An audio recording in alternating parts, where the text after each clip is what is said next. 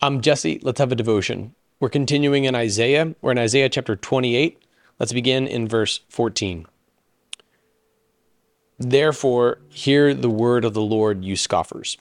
The therefore alludes to what was spoken in yesterday's devotion, quoted in 1 Corinthians 14 about the Lord speaking to his people with stammering speech in a foreign language, possibly alluding, uh, alluding to the Akkadian language that was found in Assyria.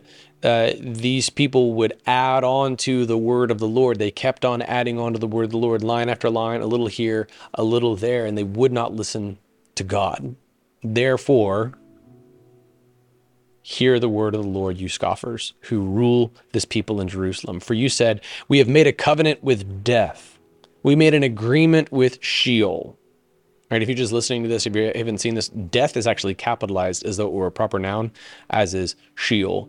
When the overwhelming catastrophe passes through, it will not touch us because we have made falsehood our refuge and have hidden behind treachery.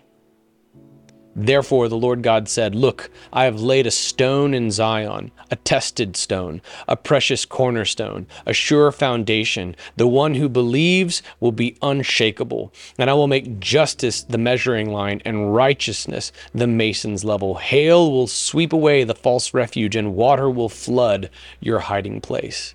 Your covenant with death will be dissolved, and your agreement with Sheol will not last. When the overwhelming catastrophe passes through, you will be trampled.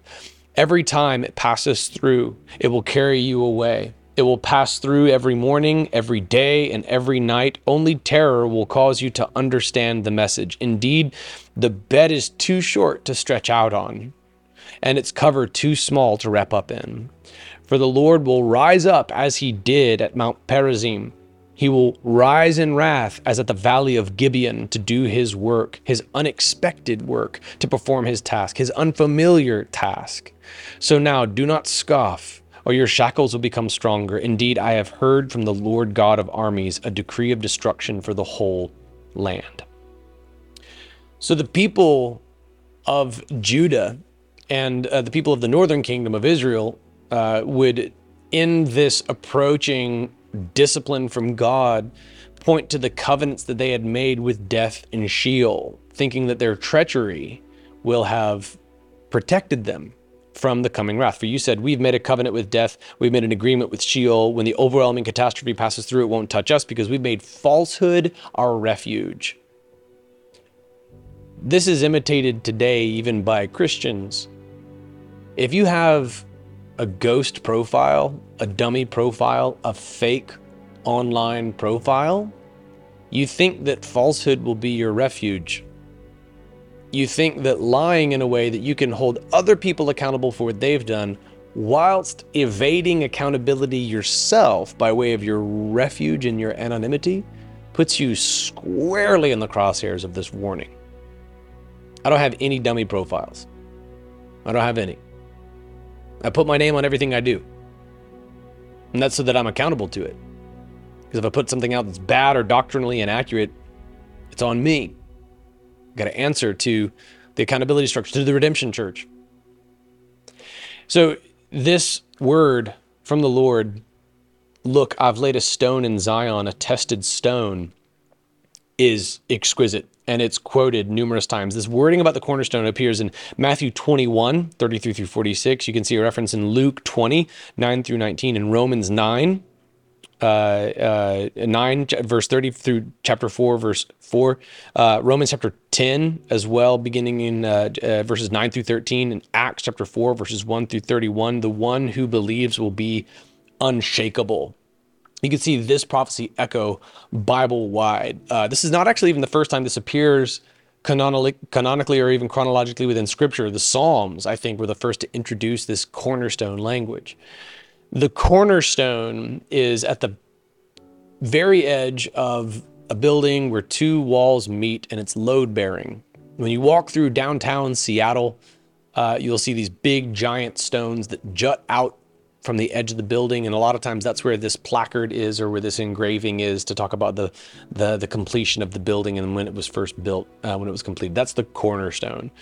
Architecturally, we just know that that's where a lot of the weight of the building goes. If you were to take that out, the structural integrity of the entire building would be compromised. I once did this in a sermon illustration, even had uh, big giant boxes built and, and took the corner one out.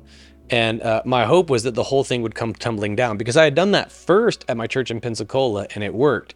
The problem is that my team painted it with this sticky paint to make it look more like concrete and they did a great job but it had an unexpected side effect in the, the, the stickiness of the paint caused the boxes to semi glue themselves together and so unfortunately in a passage that was dealing with uh, dealing with false teachers you know uh, dealing with false teachers who would add on to the word of god we had to put I want to say like a stapler or something in the box above it because the stickiness of the paint caused it to stay upright. I took the cornerstone out and then nothing happened, and I was like, "Oh man, we want I want to be true to what the text says, and even the illustration." So this illustration of a cornerstone is a prophecy about Christ. He's the one who is discarded by the Pharisees, but he turns out to be the cornerstone the way that you did construction was not by way of necessarily even carving stones to fit what you needed. You would just sort of go to the quarry and you would gather stones and you would use them in accordance with whatever you had. And if it came time to place the cornerstone, you wanted a big, strong, particularly, uh, you know, a, a particularly solid rock that would bear the weight of the whole building. They would be like, "This is our cornerstone," and Jesus conveys the Pharisees to the workers at the quarry or the construction site, looking at the stone and saying, "Nah, that one's worthless." But it turns out in the end, it actually it's the cornerstone. That's how they viewed Jesus. Nah, can anything good come from Nazareth? He's a false teacher. He casts out demons by the power of Beelzebul. They would just dismiss Jesus, but in the end, he turns out to be the one upon whom everything rests. He's the cornerstone. He's the Son of God. He's the Messiah, the anointed one, the Christ, the Logos, the Savior, the King. So don't dismiss Jesus. What you do with Jesus in your worldview affects your whole eternity. It's more important than who you marry. It's more important than your career path and your major. It's more important than your relationships. It's more important than your own sense of self worth, even. What you do in your worldview with Jesus is the most important thing in your entire life.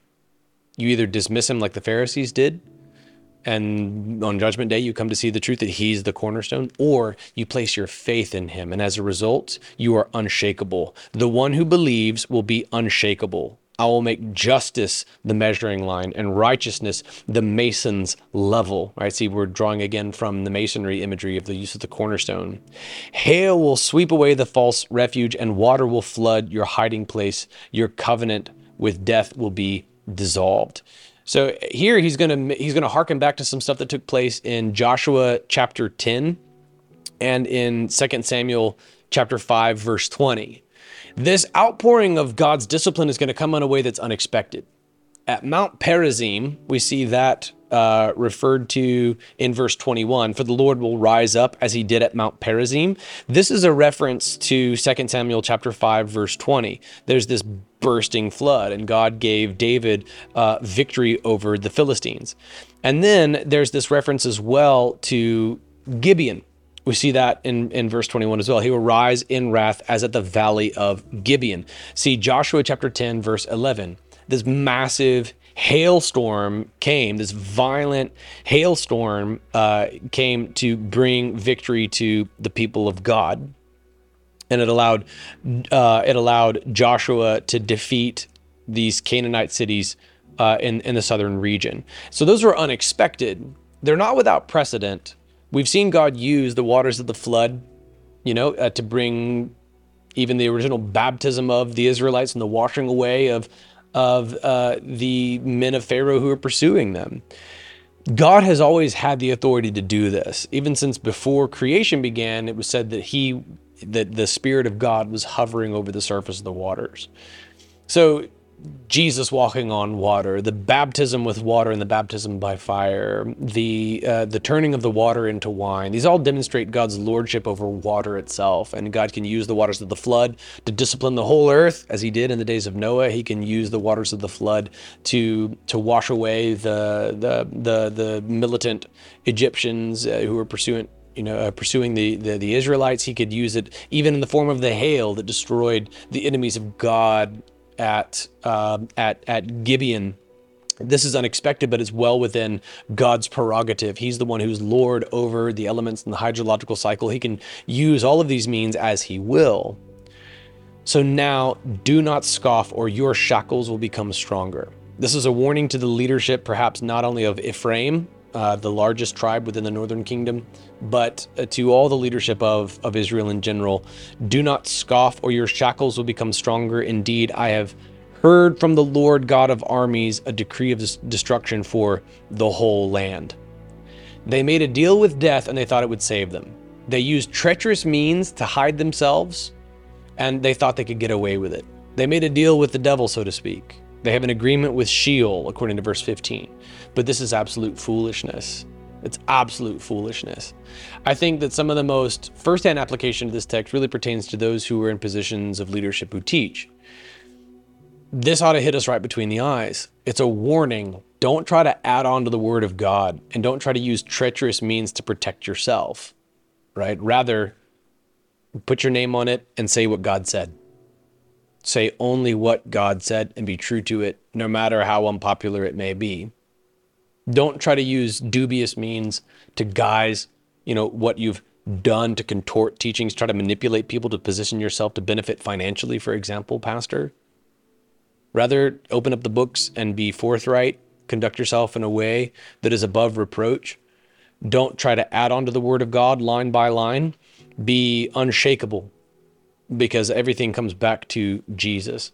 At the Redemption Church, we share the gospel every single week, regardless of the content of the text. This past weekend, we preached about God's wrath on Moab and Arabia, and uh, this this this passage about God's discipline on Jerusalem but even then, all of these passages would come back to a gospel presentation at the end. If you were watching online and it cut out, it's because the power to the theater suddenly just went out. So stay tuned. We're going to re record some of that so you can hear the end of that sermon. But we always come back to Jesus, the cornerstone. We always come back to him because he's the ultimate fulfillment of everything. Every Old Testament passage ultimately leads to Jesus and Jesus alone. This one, Isaiah chapter 28, verses 14 through 22, especially is very clear. It's it's beautiful. It's talking about how this in this unexpected way, God's going to bring about deliverance. Don't scoff at it. God's been able to do unexpected things before, like he did at Perazim like he did uh, like he did at Gibeon.